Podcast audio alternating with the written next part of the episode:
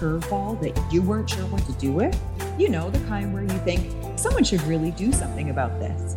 Have you ever thought maybe that someone is me, and then found yourself on a grand adventure you never saw coming? Me too. As a special needs mom, I have been saddened by what's available to my son. But instead of wallowing in it, I decided to do something about it. Along the way, I'm meeting extraordinary people and having the most wonderful experiences I never thought I'd have. I'm so inspired by what's happening around me that I want to share it all with you. Living Your Legacy is a community where ordinary people who've been called to create something bigger than themselves can come together to be inspired, connect, learn, and live into the legacies they want to see in the world. I'm your host, Michelle Slaney-Trovato, and this is the Living Your Legacy podcast. Hello, everyone. Michelle Saini-Trovato here. Super excited to have you back for another episode of the Living Your Legacy podcast. One of the things that I'm enjoying the most about this podcast is the ability to reach out to incredible people who are doing really extraordinary and unique things, things that we probably haven't heard about, things that we really should know about, things that actually will change the world, one person, one event, one episode at a time. And today is no different. I have a really extraordinary woman here that I met in a networking event many moons ago and heard what she did and thought, my gosh, that is so exciting and really impressive, very inspirational, because as many of you know, I have a background in education myself, and looking at the education system and looking at the world today, there's lots of places where the two do not match up. And we need to find unique ways to make that happen. And our guest today is one of those people who's finding unique ways to make that happen. So I'd like to take a moment to introduce you to my friend Leah. Leah Coss is on a mission to change the way we value and educate humans in society. Right there, she speaks into my heart. With the evolution of artificial intelligence, technology, and robotics, Leah believes that our roles as humans and the skills we require to feel successful and fulfilled have radically changed, and I'm sure lots of people would agree with that. But our outdated biases and judgments of one another have not. This contradiction is having a detrimental impact on our own feelings of self-worth and limiting our true potential to be happy. She is the founder and co-founder of growing organizations such as B B K Network, Build a Biz Kids, and Your Current Future. And of course, we're going to pick into each of these and look at them and dig down to see what's going on there. Utilizing her extensive background in franchise systems and her ongoing research in essential soft skill development and mindset, her organizations are actively developing advanced learning methods and resources for individuals and organizations. Once we shift our mindset to see our own true value as an individual, we will be able to see that in others as well and flourish together as a harmonious society. Well, I love all of that. Leah, welcome to the podcast. Thank you, Michelle. Good to be here.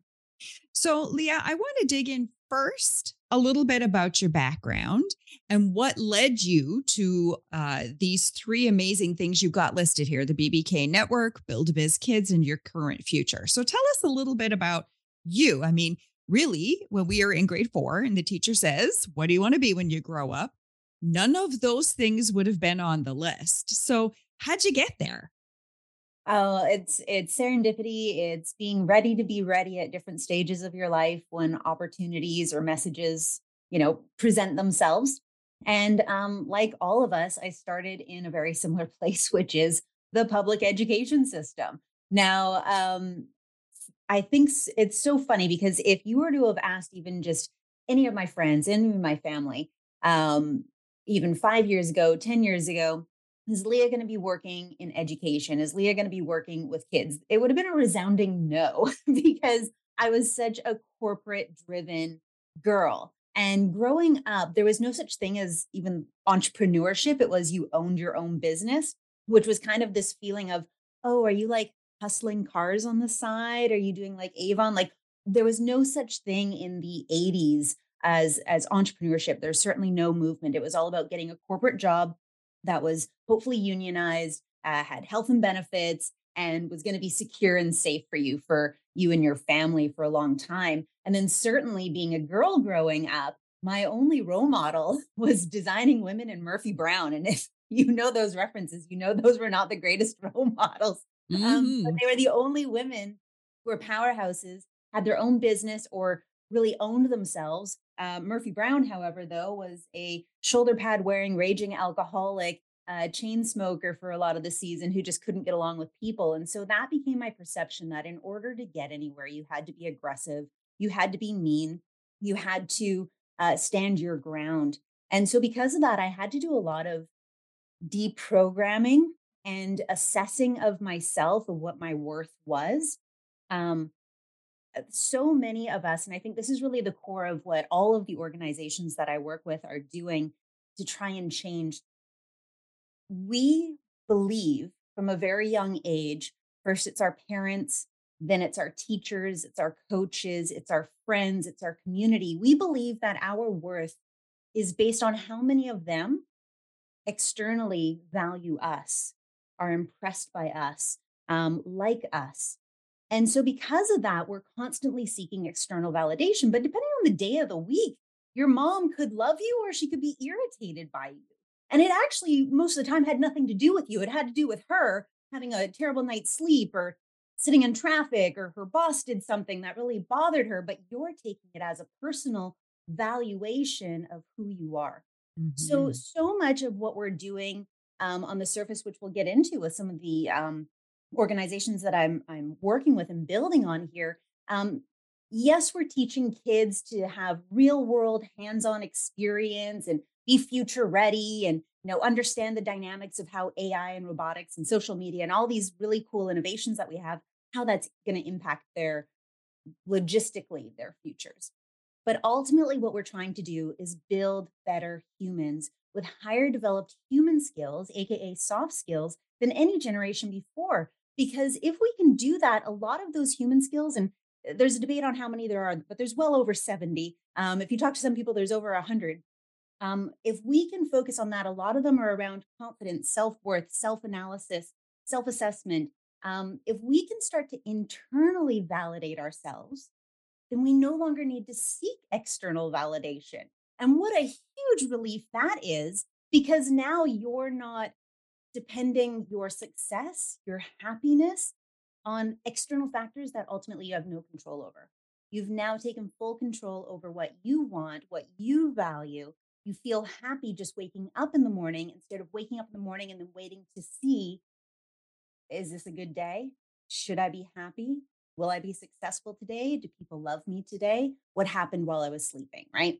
So that's ultimately what we're going to do is, is put our own happiness, our own feelings of success and value in ourselves. And that's what all of uh, the organizations are working towards, because I didn't feel validated. I was, for the first thirty years of my life, life felt that only externally could you be given a pat on the back. If you got a raise, it meant you did a good job. If you got the job, if you didn't get the job, if you got the, the boyfriend, the girlfriend, the parents' approval, the teacher's approval, um, you closed that sale. These are all external validations of my self-worth. And that's how I was raised. That's how a lot of us are raised. So that's where the deprogramming is. That's why I do what I do now. Would have never guessed it for the majority of my life. I'd be working in the education sector. It just seemed so, for lack of a better word, not sexy, uh, defeating. And I think we all have a little bit of P T S D um, from growing up in the education system. I couldn't agree with you more on all of those things, both as a parent and as a teacher in the education system, that it is overwhelming, defeating, and all of those words you used to describe that for sure. So I'd like to spend a little time uh, looking at each of those organizations that you've been involved in, what they are, who they serve. So let's start out with B B K Network. What is that? So that actually spawned out of um, COVID. And if I were to just create a synopsis, uh, B B K Network is like the parent company, if you will. So it's like Johnson and Johnson or P and G. It's that family uh, overhanging, overarching brand. And then um, organizations like Build a Biz Kids, uh, the Fuel Academy that will be evolving soon, uh, Your Current Future, they just kind of hover um, underneath. Ultimately, B B K Network is just um, the parent mission is to change the way that we value humans in society and to make sure that we really are bridging the gap of what society needs and what we need as individuals um, so that we can, you know, create an amazing world that we live in while also feeling happy and fulfilled ourselves. Oh, love that. Now let's dig in a little bit to Build a Biz Kids. This one was my introduction to you and really fascinated me, being a parent, having two kids who the education system doesn't always work for. Um, I'm quite interested in knowing more about that. And I bet that our audience would be too. So tell us about that one. Yeah, Build a Biz Kids is really the one that um, was the gateway, if you will, into this. And it all started by accident. Myself and my partner at the time, he had an eight-year-old son. Uh, his son's school was uh, one of the grade six classes was doing an entrepreneurship course where they then got to build a business and sell products and make money. But his grade six class didn't get to do that. And he was like, or grade five, whichever it was at the time. And we just thought, oh, that kind of sucks. Like, first off, I wish we had that when we were a kid. That's the number one thing that people say to me when they hear about Build, Build a Biz Kids. But um, we were like, this, there needs to be something else. And so we decided, we got a curriculum together and we um, decided to launch this as a bit of a hobby. He'd always worked in the nonprofit sector. I'd always worked in franchising and the for-profit sector. Um, and as an entrepreneur on my side, and for him, someone who worked in the um, nonprofit sector, we launched it as a charity. Now, that was in the beginning of two thousand eighteen. COVID has happened since then. So when we first launched it, we were actually delivering programs to kids primarily around entrepreneurship, but you know, underlyingly, it's all about the human skills that you develop through entrepreneurship. Um, you know, things like uh, financial literacy is obviously born out of that, self-confidence, verbal communication, written communication, empathy, collaboration, decision-making, self-awareness. Like there's just so many things, resiliency, which is what a lot of us needed through COVID. But when COVID hit, aside from all of the negative things that were happening in the world, for us, it was one of the greatest things that ever happened. And I think Um, it also was a great thing for a lot of companies, although there was a lot of resistance to it in the beginning. It was this moment where we always try to teach the kids in our programs, um, which has evolved to more than just entrepreneurship, are two foundational rules. The one rule is that there's no such thing as one right answer to anything. And the second rule is you're never done. And when COVID hit, it was the first time people had to stop posturing and faking it like they knew the right answer to everything. There was no right answer. The rule books were, were thrown out. There was nothing that they could do um, except look at each other and go, all right, well, I guess I can, I, I'm going to try this. You're not going to judge me though, right? Because you don't know either. And it was super liberating for those who wanted to be liberated. And we ended up shifting um, how we offer our programs. We also really had to sit with ourselves and say, okay, here's our mission. We want to reach as many kids, especially from vulnerable populations, as possible. To do that, we have to reduce barriers, which means there has to be no fees, which means it needs to be accessible for even those kids who are in rural and remote locations. Um, we really had to assess how we were physically delivering things, and what we were doing was very limiting. We were limited on capacity by delivering them ourselves. We were limited geographically by delivering them ourselves. So that was one thing that we realized. Second thing is, where does our strength lie? Our strengths was in innovating curriculum and teaching methodologies. When um, COVID first hit, we ended up logging so many hours teaching kids online in Zoom rooms with forty kids in a room. And these are kids sitting in their bedroom with every distraction at their disposal. And we had to hack. How do I get their attention and get them excited about what they're doing? That was first and foremost. We ended up logging so many hours and kind of hacking that, really figuring out how do you do that effectively, which, by the way, a lot of this ended up working for adults, trying to keep them engaged as well, that we ended up doing a speaking tour across Canada. The Canadian Red Cross funded us so that we could teach other educators how to engage with kids in Zoom rooms. There were teachers who had taught for twenty plus years and they thought they were amazing teachers, but you throw them in a Zoom room and they were just like, I'm stressed out. I'm Zoom fatigued. I, I, I feel like I'm losing connection with these students. How do I overcome this? So we realized that our, our strength was not just in the delivery of programs. We thought we could, we hire college kids at the end of the day to deliver our programs. So that's not where our strength was. It was in the innovation and the understanding of mindset, understanding communication and engagement with youth, and then the curriculum itself, so that we were doing really cool future-ready things while flexing all these human skills deliberately on purpose. So that, that was the next thing. And then the third thing was sustainability. We realized that, I mean, coming from the for-profit world, charity models are very, very broken. Um, and truly, like, um, for those of you who have ever thought, I'm going to donate to a charity, and your th- first thought was, how much money is going to the admin side of things? That's a broken mindset on charity, because that means that you're not allowing them to pay their people to do the right things. You're not allowing them the capacity and tools. We're having to use discounted and um, kind of negative off-the-shelf subpar software for doing things. And, and ultimately, it's really limiting our, our ability to do what we need to do over here. So I put on my, my franchising hat.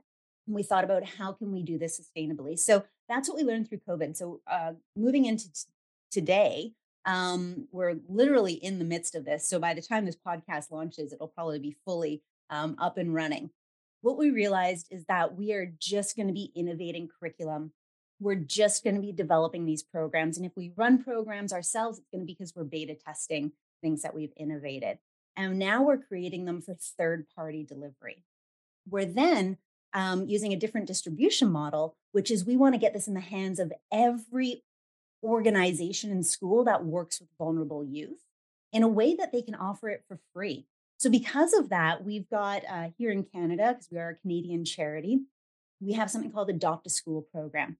So a donor or grants or foundations can essentially say, "Ooh, I want to adopt my child's school. I want them to be able to run these programs." When you do that for two thousand dollars a year, it gives every single teacher, not just one grade six classroom, you know, every single teacher in that school, all of the kids access to not just the entrepreneur program, but also our Kid Talks program, which is like a TED Talk program. We've got um, an innovation challenge, which is all about inventing and prototyping, specifically with social impact in mind. Um, digital literacy, like how to build an online business. So the schools are not only getting access to the curriculum, the programs, the videos, the tools, resources, the training and support for the teachers, but also physical, tangible tools as well as, as well as money to be able to run these programs. So that's the, the new distribution strategy there for reaching more. And then for us, we're going to be putting on regional events. So all the kids who have been taking these programs, even kids who haven't had the opportunity to take the programs, but they're very entrepreneurial or they've got a message they want to share, that's where twice a year we're going to be having big events where kids can come, they can set up their businesses, open to the public, sell. They can have the stage where they're going to be able to present their TED Talks or their Kid Talks in this case. Um, and so uh, that's really what our vision is for distribution. And then the third part was sustainability. So because we're a Canadian charity, we can really only do a lot of good at the moment here in Canada, but this is something that's needed all over the world.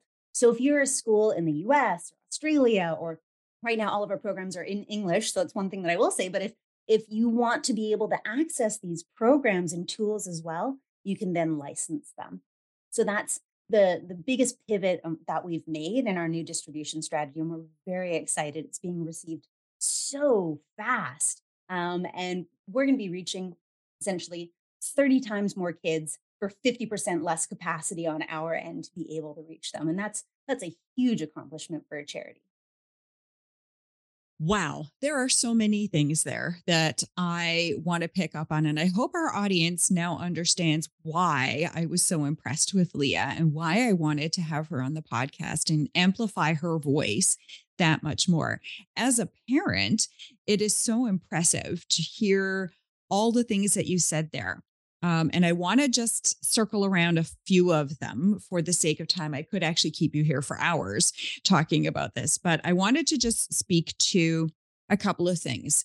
Um, one thing that that COVID has done, which is, I mean, there's a lot of negatives around COVID. One negative that it did was that it it Childhood and adolescence is a time of peers. They need to be around their peers. They need to socialize with their peers. They need to screw up with their peers. They need to make it right with their peers.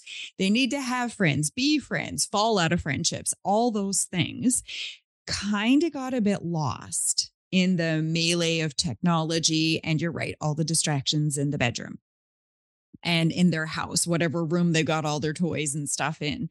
Um, so I'd like to speak, have you speak a little bit to Um, some of the soft skills, and you gave a whole list there, um, but maybe to define a little bit for people, if this is a new term for them, what are soft skills and why are they important for kids to master in the world?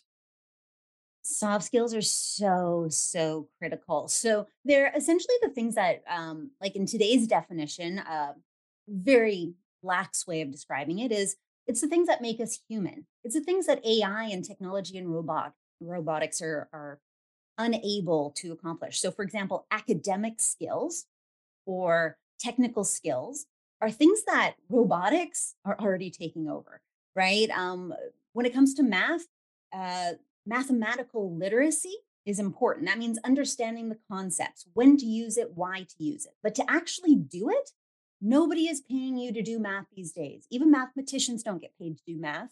Um, if you go to NASA, they're, they've got computers that are doing this stuff. They're not doing it by hand, right?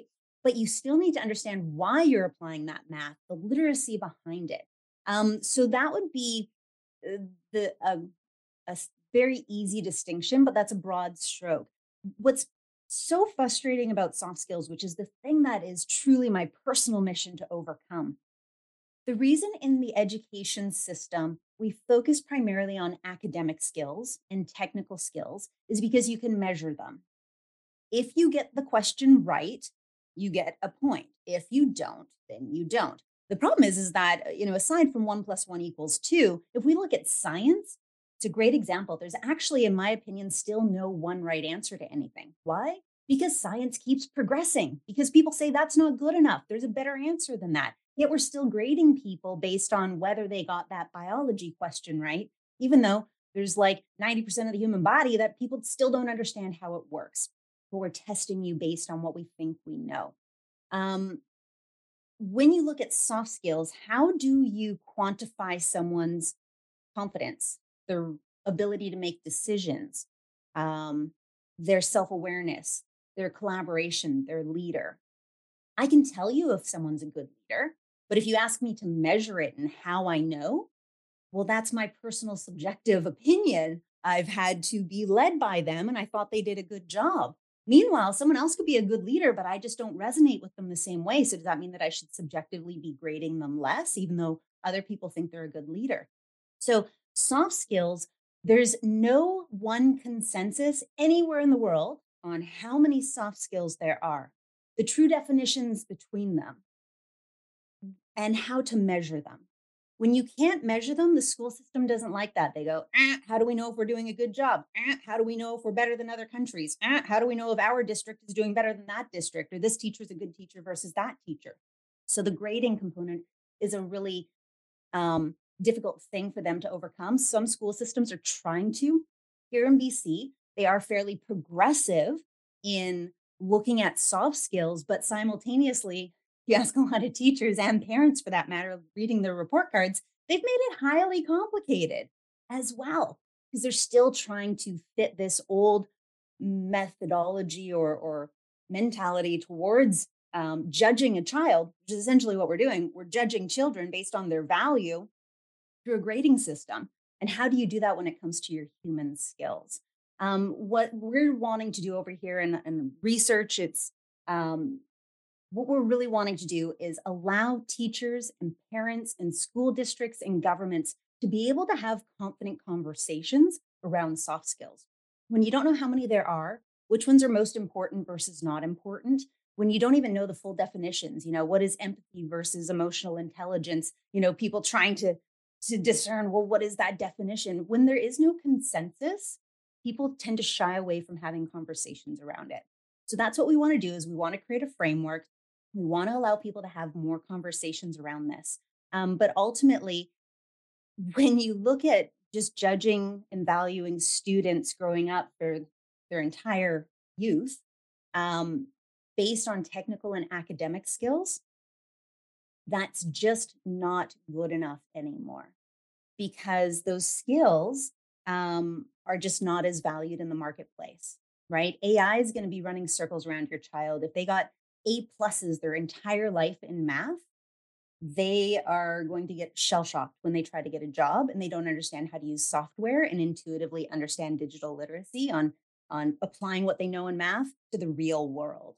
You know, how do you apply that to accounting? How do you apply that to architecture? How do you apply that to all the other things that we need math for? The other negative thing that happens there is they've now placed their self-worth in their ability to be, I'm a good, I'm someone who's just good at math. But wait a minute, you don't care about that anymore. Where's my worth? They actually found that in colleges when, and universities, the students who cheat on exams, they're not the C and D students. They're the A students, because those are the students who are so fearful of their personal worth being devalued that they're willing to cheat in order to maintain that A grade. So now we've done one thing that fundamentally in the world, you just, we don't care about those skills once you get in the real world. Can you lead a team? Can you sell to customers? Do you know how to build relationships? Can you empathize on our marketing team, on the messages that our target audience needs to hear? Do you understand those things? Because that's what we need. I don't care if you wrote an essay on Helen Keller and the amazing things she did. What are the amazing things you can do, right? So we've done that. Now we've also put their self-worth into something that ultimately doesn't matter in the world. So when we talk about what is the difference between, or what is soft skills, soft skills are the things that make us human. They're also the things that allow us to feel our own personal self-worth. And that just can't be measured um, in a universal form. And, um, you know, I could have strong empathy when it comes to my children, when it comes to my friend, but maybe I haven't flexed my empathy in the workplace, you know? So you also just can't say I'm empathetic. There's, you know, a lot of different situations where you could be um, displaying that in different ways. So um, I don't know if that answered your question, but it is a very difficult question to to answer. It is. Um, and I love how you phrased all of that. Um, again, looking at defining uh, soft skills, where they fit with people and in the workplace. I remember Uh, one time asking my students in my classroom, tell me a job where you do not have to interact with humanity.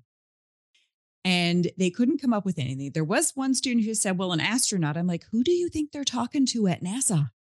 They're out in space, all right, but they got to communicate with each other and they've got to communicate with somebody on the ground. They got to come back here. So nope, sorry, that one's not it. And they really struggled with that. You're right. The uh, education system as a general rule is not set up to help kids. Three things that you said that I, I really wanted to highlight with critical thinking. What am I going to do with this information? Do I believe what I just read? And that's so important because the internet is out there. And well, if COVID taught us nothing, it's that it is sort of equal parts of truth and fiction. And we need to be able to define that for ourselves, to be able to look at something and say, hmm, I'm not sure that I necessarily believe that. Is that backed by research? Is who is saying this? Who, where is this being published? Like those critical thinking questions that as adults, we would hope that we have. Also creative problem solving. Again, this is a situation where as a teacher, one of the things students hated was to be put together to do group work. Hated it. And it dawned on me that they didn't have the skill set to be able to work with other human beings, that they, there were those who were defined by that grade. And that was their self-worth. And that was their question. If this kid isn't doing their job, am I going to get that grade? Um, and so, you know, learning to be able to creatively problem solve. How can we collect and connect? I used to say, collect people and connect with them. Understand where they're coming from, the differences in their opinion and their perspective. Those are important skills in the world today, because every one of us has worked with someone who sees the world, the job completely differently from us. And sometimes that causes a lot of friction, right? Yeah. And then I can it, say is, oh, sorry, I just wanted to mention as well, yep. um, the situation that we have in a classroom too does what you were kind of alluding to there is essentially we're also making kids feel like it's It's them against the rest of the kids. Mm-hmm. If you got an A and I got a B, that means you're better than me.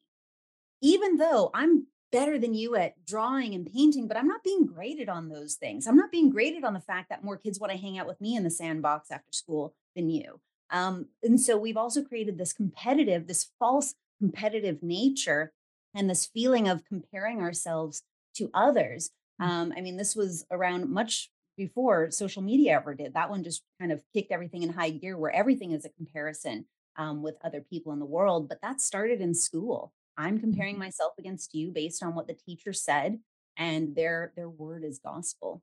Mm-hmm. The other thing I just wanted to mention too is sometimes we believe that um, placing kids in group projects, for example, oh, well, that will, will develop their ability to work with others. Well, I always like to use the example of um, my partner I mentioned, his son at the time was like nine or ten. He played baseball and they were in the semi-championships.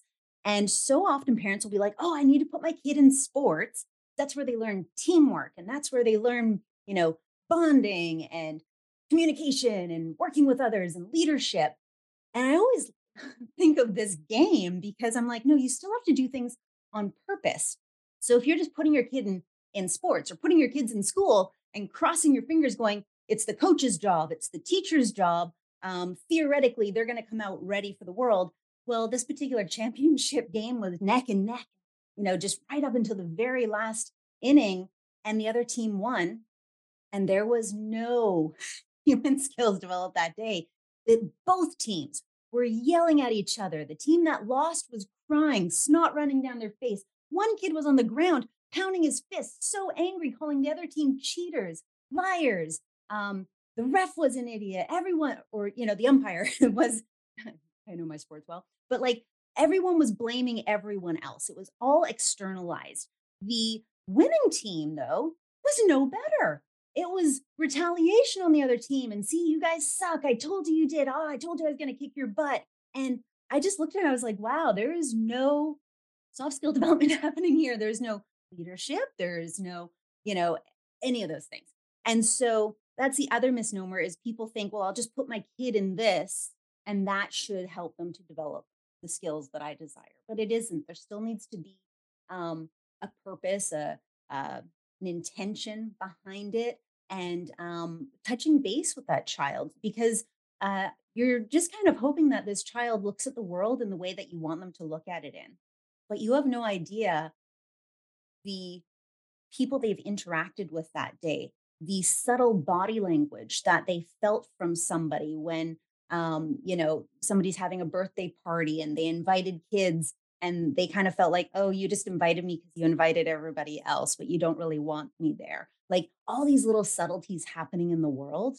So we also need to make sure that we're not just hoping the education system is doing what we want. We still have to be very, very active um, in how we communicate with our kids.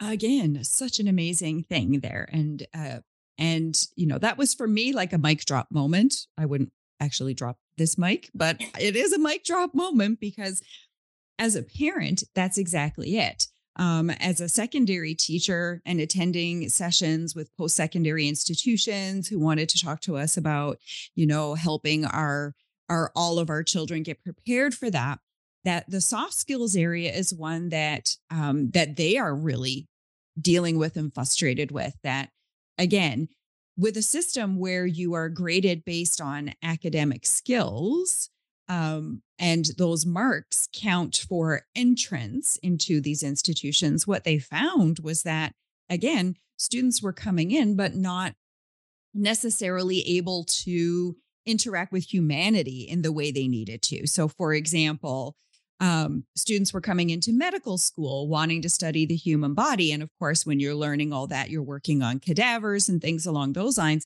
But unless you're going to be a mortician, um, you're actually dealing with live humans who are coming in the room and wanting to talk to you and have concerns and have cultural things and language challenges and have biases of their own and see the world not necessarily the way you do, um, are also. You have to sometimes be the bearer of really bad news, um, and you need to be prepared for seventy-five different ways somebody may respond to that news. And it might be the seventy-sixth way that you've never even thought of, right? Yeah. And so they were finding that all of a sudden these these people who could could tell you all these things about the body were stumped in how to deal with people, and that this was not good enough because moving forward, they were going to be sitting in front of people and they needed to really look at this. And that was an area that just kept getting brought forward. Like, we don't know what to do with this when, and again, the system has is set up to value those marks and not so much the soft skills, but there is definitely a shift happening as people are seeing that the value on those skills. Um, as I have told my children, when you get an A on that test, that's a mark for right now. When you handle the world better, that's a mark for forever. That is what is going to help you be successful. If you can handle people and interpersonal relationships, if you can handle yourself in ways that, well, the internet is filled with people who are not handling themselves very well in a wide variety of situations. And we look at that and shake our heads and think, oh my gosh, that's so awful, but it is much more prevalent, which is a big comment. So how about, yeah. let's talk a little about, oh, say, go ahead. I, I just wanted to mention, because you mentioned from the hospital perspective as well, but this really, you know, if you're a parent, obviously you're going, oh, my child, I want to make sure that they're happy, they're going to be okay, they have a chance at success, right? But if you're a business owner, if you're even work for, for any organization in the world, this is also an economic thing that is becoming quite significant, that if we don't start preparing kids differently, there's something called a skill labor gap, meaning how is it that we have employers going, I can't find any good people with job openings, while simultaneously having an unemployment rate. And that's because those people who are unemployed don't necessarily have the skills that will allow them to flourish in those roles. But this goes even further than a skill labor gap. This is, there is a staggering number of, I'll loosely call them youth, over twenty-seven, still living at home. And there's also, if, if you're twenty-seven or under, or a parent of a child who's twenty-seven or under, they're probably still living at home. And if they aren't, they'll be coming back. And why is that? Well, it's because um, if you're an employer and you hire someone who's twenty-one, twenty-two, twenty-five, chances are you're not going to have that person there for longer than a year, because they're going to be changing jobs. There's this big epidemic, you know, there's quiet quitting, there's um, the great resignation, there's all these words being thrown out there. When we talk about what's happening in industry right now, um, we judged millennials and Gen Yers and, you know, whatever generation we're on now, Gen Zers, we judge them as being, oh, they, they can't stick with anything. They're demanding too much, right? Um, or they quit and they don't have any resiliency. Well, from their perspective, not to speak for all of them, but many of them are going, well, it's just, I committed to this four-year program in university and I don't want to be an accountant anymore, but I didn't know that until halfway through. And then I kind of still felt pressured, like I had to finish it. And then when I got a job, I realized I really, really don't want to be an accountant. And so now they're sitting there lost, or they've been taking general studies in university, or they just didn't go to university at all and they're working in a bunch of jobs, or they're going, well, I like what I do, but I think I have to go to the nonprofit sector and do this. Like, I love marketing, but I don't feel good about what I'm marketing. I want to be a part of something bigger and greater in the world. There's a lot of different reasons on why they're not sticking with the jobs that we're in. But either way, that's not good for the individual. And it's definitely not good for industry, because how do you grow? How do we continue progressing at the rate that we're progressing with innovation, technology, and advancements? Um, if we don't have the people who not only can technically do it, but passionately and emotionally commit to the process, see it through, be happy to be here, right? So if we can help kids get more hands-on experience before the age of eighteen, the most college and university students are getting, that right there is going to help them to gain perspective. Do I like numbers enough? Like, I'm told I'm good at numbers, but does that mean I want to dedicate my, my life to numbers? I love painting. My mom says I'm really good at painting, but like, is that what I really want to do? Right? Um, we mentioned uh, in the very beginning, the things that I've done, like franchising. I had no idea what the heck franchising was. When you ask a kid, what do you want to be when you grow up? you're going to get one of five answers. Why? Because they only know what their mom does, their daddy does, a firefighter, a policeman, and the barista at Starbucks. They don't know any other jobs out there to choose from because that's who they're exposed to, right? So it's like we need to help kids gain perspective on how vast this world is, which, by the way, they say eighty-five percent of jobs that will exist in twenty thirty have not even been invented yet.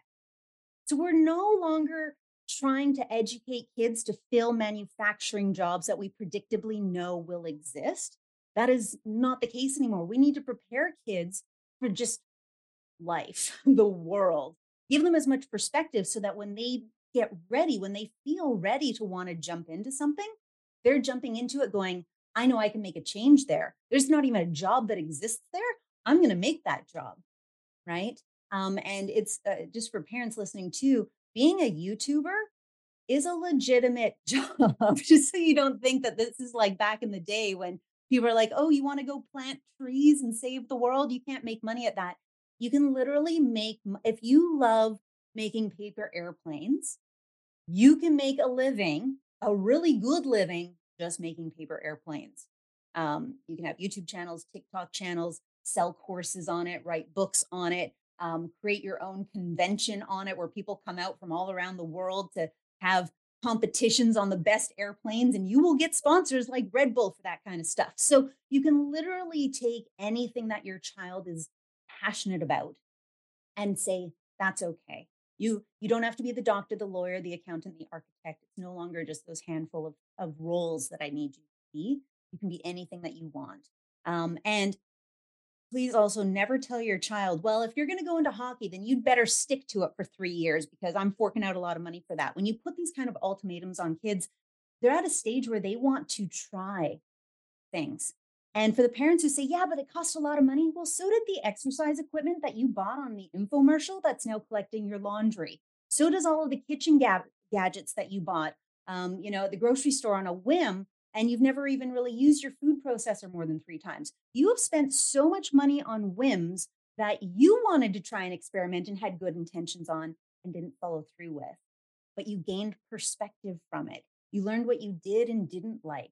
That's what your child needs. And we need to um, create more opportunities that are accessible to kids to be able to try sports and dance and arts and business and commerce and you know, course creation and all the other things out there so they can just really understand and never have those regrets. That's where the midlife crisis came from, is going, man, I just committed my whole life in this one direction and never really questioned it if I wanted it.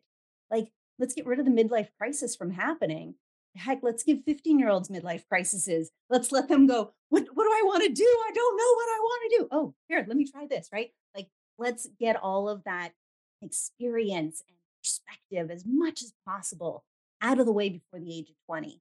And now all of a sudden these kids, when they do decide to, to work for your company, they're there for five years. And in fact, they're running their division because they see the vision of it and they're there for all the right reasons. And they don't have any regrets, no voice in the back of their head saying, is this what I really want to do? Thank you for being a part of the Living Your Legacy podcast community in twenty twenty-two. We can honestly say twenty twenty-three is going to be an exciting year. We've got some new things going on that we'd like to share with you. The Living Your Legacy podcast is now offering advertising spots. We found many entrepreneurs spent lots of money on advertising last year, only to find that they weren't falling in front of their ideal audience. We'd love to help you get your message out. Let's discuss this.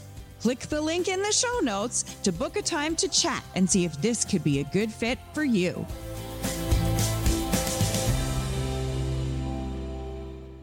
Wow. Um, first, I want to say thank you because you are absolutely right. There, every generation, and I think has had these differences, those moments. I remember them where I'm saying to my mother, but you don't understand. The world isn't the same. And of course, my world wasn't the same as it was for her. And we're hearing this from kids now too. Like, you don't understand, the world isn't the same. And wanting to be a YouTuber is a legitimate, actual, real thing. Um, maybe at the beginning it wasn't. There's also some resistance on the parent level because this is the great unknown. And we all know how people respond to the great unknown with fear and resistance. They're like, no. how I can't guide you. I can't support you. I can't help you because I don't, I don't even know what that is or what I should be doing to help you there. So I'm going to guide you in a direction that's familiar to me and uh, one that I understand, a path I can see down because it's a path maybe I've been down myself. Um, and I also, if I know you're not going to be fulfilled, at least I know that that's the worst it should be, right? But if yep. you take a, a jump in this direction, then I have no idea if you're going to be worse than okay, right? And mm-hmm. I just wanted to mention what you said about parents um, feeling like, but I can't lead you and guide you. That is not your job as a parent. Your job is not to have the answers, but I need to say this as well to teachers.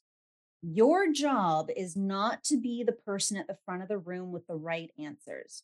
There's an amazing quote that I saw that um, was in this blog, this random blog, and it just said, you know, teachers are not the gatekeepers to knowledge. They should be the facilitators to discovery. So when I went to this awesome school out here in Coquitlam, Uh, they're called Inquiry Hub. Um, it's basically seventy percent of the time is self-directed, where the students get to do whatever they want to, to dive into, and thirty percent just to meet the mandated curriculum requirements of like English and math. And I walked in to one of their tour days and they had a three D printer over here and all this video equipment set up over here. And some kid was making his own video game over there. And I walked in and there was so much equipment in there. I walked up to the teacher and I said, "Do you know how to use any of this?" And he's like, "Nope." He's like, "But that's not my job. My job is not to know how to use it. If the kids say we want a three D printer, we supply the printer, but then they read the manual. They learn how to use it. They figure it out. I'm just here to facilitate them, to ask the right questions, to probe their minds." And as a parent, that's your job. Your job is not to predict their future. Your job is not even to make sure that they're going to be okay. Your job is to equip them with questions that they can ask themselves when you're no longer around, so that they can make sure that they're okay. Mm-hmm. Absolutely. Uh, the second piece I wanted to say was this. You have now, I heard a collective gasp from all the parents around the world when you talked about twenty-seven-year-olds still living at home or coming back because they can't keep a job, and parents are pulling their hair out about this because, of course, no parent wants that, right? You want your child to be equipped to handle the world so that they can go, go forth and be happy, be a productive member of society, be able to live on your own, whether you rent or buy is a whole different podcast, um, you know, all those things. But coming back home, moving from job to job to job to job, never seeming to really know what they want. That's a common concern that parents are having, and certainly other parents are hearing. And so again, touching on that, we're like, oh, that's not what we want. So how do we avoid that? You've addressed that in terms of asking good questions, allowing your children to experiment with things. Having those conversations is so important. What did you like about this experience? I remember when my youngest was, I think four, we put him in a spring break camp for soccer because he loved to run, run. That child never walked. He ran, he ran everywhere, and he was never winded. I was always so in shock and awe of that, but we put him in, in, in this because there's a lot of running in soccer. And we thought, again, same thing you alluded to, we can, he, we can put him in a situation with other kids. We can help grow his peer group. We can, hopefully he'll learn some, some skills there, like, you know, physical training skills to help him, some skills around, um, you know, self-control, like you have to stay and do the things, um, maybe some skills around teamwork, working with other kids his own age, because there's a big age gap between my two kids, all these wonderful things we thought were going to happen. And by day two of this, of this camp, he looked at my husband and said, "I don't want to play with other kids, Dad. I just want to run around the field."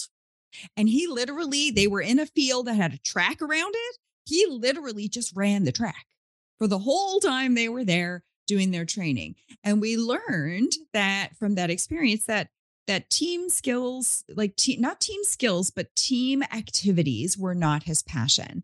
And some of the things he said was, "I'm afraid I'm going to let my teammates down. What if I can't remember which goal is mine and I score a goal for the other team? What if, you know, I'm the one who's supposed to score that winning goal and I don't make it, and that's too much stress and pressure for me?" Now, this is a four-year-old telling us this. Now, obviously, we're changing. I'm paraphrasing some of the words. He said, "I just want to run." And we have since discovered that he likes solo activity. So he's in Taekwondo, where he's in a class, but it is very much him working on himself and his skill level. He can see other people who are doing things better than him, see other people who are not as, as far along as he is. And he can figure out this is not a comparison. Like, there's no right answer. There is specific ways to do things so you don't hurt yourself. But he's not in a situation where he feels like he has to be assessed, for lack of a better term, uh, in the podcast world. I'm air quoting this, assessed on his, where he fits in this group. It's just where he is today. Mm-hmm. And how does that compare with where he was tomorrow, yesterday, and where he will be tomorrow? What does he need to work on to get better tomorrow? All those skills. So we've learned that that's where he operates best. in, in a, in a sports scene like that. Having those conversations with your children is so important too. You're right. There is the comment about this cost a lot of money. Uh, you know, you, you need to do this or you need to do that. Um, we, you know, we might want to look at shifting it up and saying, okay, I'll register you and we will try it for X amount of time. Keep it a short time. The younger well, they are. Keep in mind as well, you there's always alternatives. Mm-hmm. There's organizations like KidSport where you can get equipment for very discounted rates. You could ask the neighbors if you could borrow their equipment, or would, hey, your neighbor's kids be willing to take my kid out to the field? And let's just hit some balls around. Let's take my kid to one of the Little League games before we actually enroll him in Little League. There's a lot of things you can do to help the child gain perspective, as opposed to feeling like you have to buy the cleats, the the shoes, the, you know, the jerseys, the everything, um, by the personal trainer. And like, you don't have to go all in. It doesn't make you a poor parent if you're not fully committing as well to your child's um, thought this week that they want to be a cowboy. You don't go buy the horse. You take them to a dude ranch and you let them pet the horses and smell the horses. And maybe that's enough for the kid to say, nope, don't want to be a cowboy anymore. Right. Or maybe mm-hmm. they hop on and they're just like, this is amazing. So don't always feel like you've got to go all in um, behind that. And I also wanted to mention, you know, your son in that context, he was like, I don't want to be a part of team stuff. But I always laugh when parents will say, my kid just doesn't like math. For me, I was terrible at math. I identified as a child who was terrible at math. But you know, at the moment you put a dollar sign in front of the number, mm-hmm. I was a bloody genius. And so it could have just been the context that your mm-hmm. child was like, I feel pressure right now because this is a team sport first in my mind, not a running sport. But all of a sudden, your child, um, you know, decides to, I don't know, start collecting Pokemon cards or something like that. And they love the Pokemon. And then they start wanting to talk to other people who also love Pokemon. And then all of a sudden, they're trading the Pokemon. And then they're going to conventions. And now they're interacting with others. And so always remember, Um, labeling is a strong thing with kids. Mm-hmm. You label them as someone who prefers independent sports, they will believe you and they will deliberately not take risks in the areas you've labeled them on. So I just really wanted to give that context too. As a parent, don't feel like you have to categorize your child ever in their life, but especially as a child. If they did not do well in math, don't label them as a kid who's not good at math. Mm-hmm. Label them as a kid of not yet. And then eventually they're going to want to learn how to sew dresses, to build bridges out of Legos. And all of a sudden they have to use math when they're mm-hmm. doing those things. And now there's an incentive for them to want to learn it, but they're also open to receiving it. That's mm-hmm. one of the other downfalls of the education system is they want everyone to learn the same five skills on the same time frame. But if mm-hmm. I could have learned math a little bit later, once I'd figured out when I'm going to use it, because when you're sitting in the classroom, you're like, what do I care about this for? It has mm-hmm. no, it's not applicable to me right now. We've all been in a seminar or even a TED talk and thought, oh, this is one of the ones I can probably go to the bathroom in because it's, it's not relevant to me. That's how a lot of our kids feel when they're mm-hmm. sitting in a classroom. Yep. So just try to be um, cognizant of any labels you place on your child because they reacted a certain way one time in their life. Yep. Great piece of advice for parents. And of course, you're right. All of us want to do the best by our children and offer them the best we can. And um, it does require on our part uh, some thinking outside the box as well in terms of how we're going to approach this and realizing, as you said, the jobs of twenty thirty-three are not even created yet. How do we prepare our children when we don't even know what's coming? Um, and COVID also taught us a little something about that too. So there's a lot to unpack in all of that. I wanted to circle back um, because you've, you've given some great advice there for parents. You've talked a lot about the soft skills and how um, what you offer with Build a Biz can really help out. I love all those things. What is one of your biggest successes so far with all this? Could you share that with us? Um, I mean, it would be what we're doing right now. I mean, if, that's the thing. Like every time you progress and you gain a new realization, that aha moment, that becomes kind of the new success thing. Um, there's a lot of pivotal moments in my personal life. I mean, I remember when I got the job with one eight hundred got junk straight out of college, and everybody wanted to work for one eight hundred got junk because they were this culture-rich company, and I got the job. Then the fact that in my first year, you know, I made uh, six figures, which was like unheard of for someone in their early twenties back then. Like there's been a lot of pivotal moments, but when I look back on those, that was all based on what other people felt was impressive, right? Oh, you got the job. I wanted the job, right? Oh, you made the money. Oh, I want to make the money. It was based on what I thought would make me feel good. We all believe. Anything that you want in life, if you say, I just, oh, I wish I had a million dollars, it's because you believe the million dollars will make you feel better. People will look at you differently. And as we now know, uh, that really doesn't help with your internal happiness. So with what I'm doing now, I mean, when I first started Build a Biz Kids with my partner, that was the most exciting moment, um, getting to do something where I'm living vicariously um, through what I'm doing as something that I wanted as a kid. Then there was, uh, I mean, COVID was like a funny game on the business side for me where I was like, well, that didn't work. All right, let's try this one. Oh, that didn't work. Oh, you know, and so those were all really exciting every time a decision was made.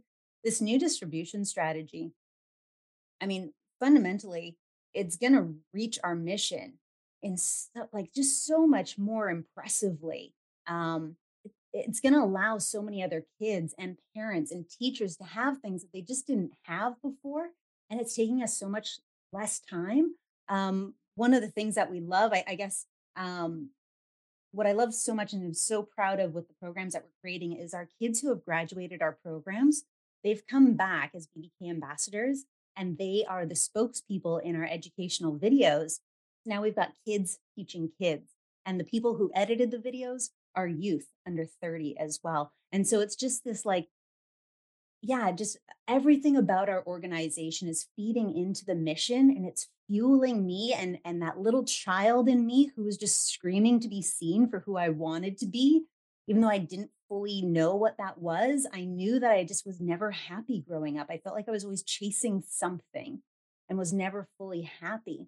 This is the first time in my life that I don't feel like I'm chasing anyone else's um, approval, and that I'm really just living and feeling in myself the satisfaction of whether it's writing a document or a curriculum, reaching out um, and talking to schools or or my team who's scattered across Canada, or even doing podcasts like this and getting to talk about it. Like the accomplishments these days, when people say, what's that biggest accomplishment that you've had? The things I have to say are not as impressive because they're just valuable to me. They're not necessarily impressive um, externally, because that doesn't factor in anymore. That was a beautiful answer. Um, I really like that. And I, I hope that, that, that you have all kinds of success around what you're doing, because the reach and the impact globally is so amazing and has the potential to really take a strong shift in our entire world and the global economy. Love those things. I'd like to circle back at the beginning. You talked about adopting a school. Um, I would imagine that some people in our audience are looking at that and thinking, uh, A, I need to know more about this. I need to know how this works. I want to look at how this could happen in my kid's school. How can I be involved with that? So I'd like for you to maybe elaborate on that a little bit. Like, for example, if people are involved in a PAC, a Parent Advisory Committee, or a P T A, the Parent Teacher Association, is that something they could, say, fundraise for to bring into their schools? Like, how there might be individuals who are interested, but if the individual is not presenting themselves just yet, How can people bring this into their schools for their children? Absolutely. So as a registered Canadian charity, uh, we apply for grants. And so us ourselves are trying to adopt as many organizations as we can, like libraries and rec centers, to get these programs into those areas. But if you're a parent and you're going, but the programs aren't in my kid's school yet, I want it here. You can adopt your child's school. And what that's doing is a few things. So on the, the give side, you care about kids' education and you want your child to be exposed to these really awesome programs, but also you want to give support and tools and resources, which this is going to sound silly to many who are listening, but we're giving the teachers full color printed lesson plans. They don't get color printing over there. It's those little luxuries. It's getting money for them to be able to put on an awesome kids market day where they can actually get reimbursed on some of their receipts for that. Plus, they're getting the curriculum, the software, the tools and resources. So there's a lot of good things, and it's for all of the teachers. All of the students can have exposure to it, not just the entrepreneur program, but as I mentioned, the other programs as well. And um, how we've packaged it is also making it easy on the easier on the teachers, because we're showing how it ties directly to, at least here in B C so far, the B C mandated curriculum, which is one of the more stringent ones um, from what we understand across Canada. But this is definitely an Adopt a School program for all of Canada to participate on. Now, as you as a parent, what does that mean? Well, if you've ever donated to a charity and you're like, well, I just wrote a check and kind of, I have no idea where that money's going. Who is it helping, right? With this, you're able to say, you know, maybe it's a vulnerable community. Maybe you're like, I just want, choose any school you want, but I want it in a lower income area. Or maybe you're like, I want it in the city I live in, or I want this specific school. We're going to do what we can so that your funds are adopting whatever area means a lot to you. And now you know, hey, that look at, you know, little Seaview Elementary School is having a kids market day. I was the one who allowed that to kind of come to be, right? It, it allows you to know where your money's going. And as a charity, you get your Canadian uh, charitable tax receipt, which is also great. Um, and you can adopt as many schools as you want. So it's essentially two thousand dollars a year, and it gives the entire school Uh, ten user logins, more if they need it, to the platform, all of the tools, resources, and trainings, the physical printed materials, as well as um, uh, two hundred fifty dollars they can get put on to their events. Um, and then their, their students also get the first right of applications to our larger events that we put on as well. So for the kids who want to continue building and developing, we've got these uh, other adventures that they can come with us on. That is just so inspiring. Um, you know, when we when we look at children in the world, we always want for them a better world than the world that we grew up in or we currently have. And I'm I'm moved really by your passion, by your interest, your keen interest, and what a legacy that you're creating, not just, you know, in one family or one person, but potentially globally. Um, I love that. So I'm sure, much like me, and you're never getting rid of me now, um, much like me, there will be people out there who are interested in connecting with you. What is the best way for people to reach you? So uh, LinkedIn is always a great way to reach out to me personally. Um, but if you're looking at the organizations, basically Build a Biz Kids is our handle for all of the social media channels. Uh, so feel welcome to reach out to me there. And if you Um, are not only a parent listening to this, but maybe you are someone who runs a large organization. You're like, yes, that whole skill labor gap, and I can't find good people.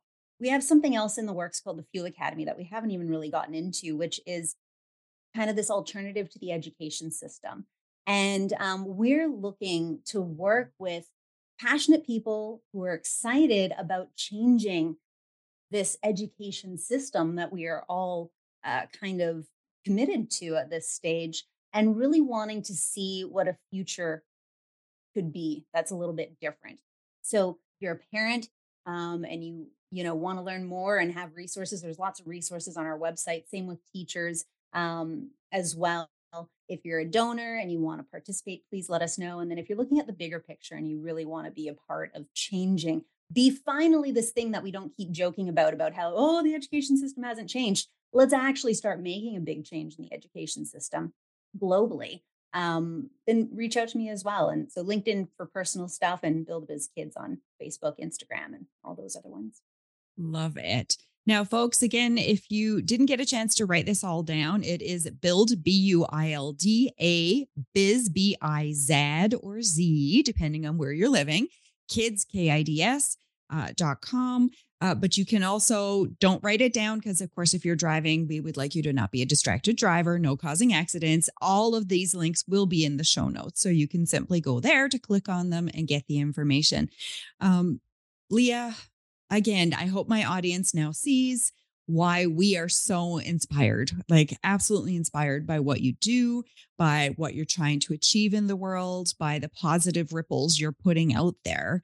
Um, the world for sure needs more positivity and more positive ripples. Thank you so much for being one of them. I am so thrilled that you agreed to come on and be a part of the podcast. My pleasure. Thanks so much for having me. Does the thought of follow-up give you a foul taste? Do you find yourself wondering how you can ever stand out from the crowd, but need it to be easy and convenient? With a system like Send Out Cards, you can stay in touch and top of mind with only a few keystrokes. People's inboxes might be full, but their mailboxes are empty. Reach people literally where they live, work, or play, and watch the warm fuzzies go to work for you. See the show notes for a link where you can send your first card on me.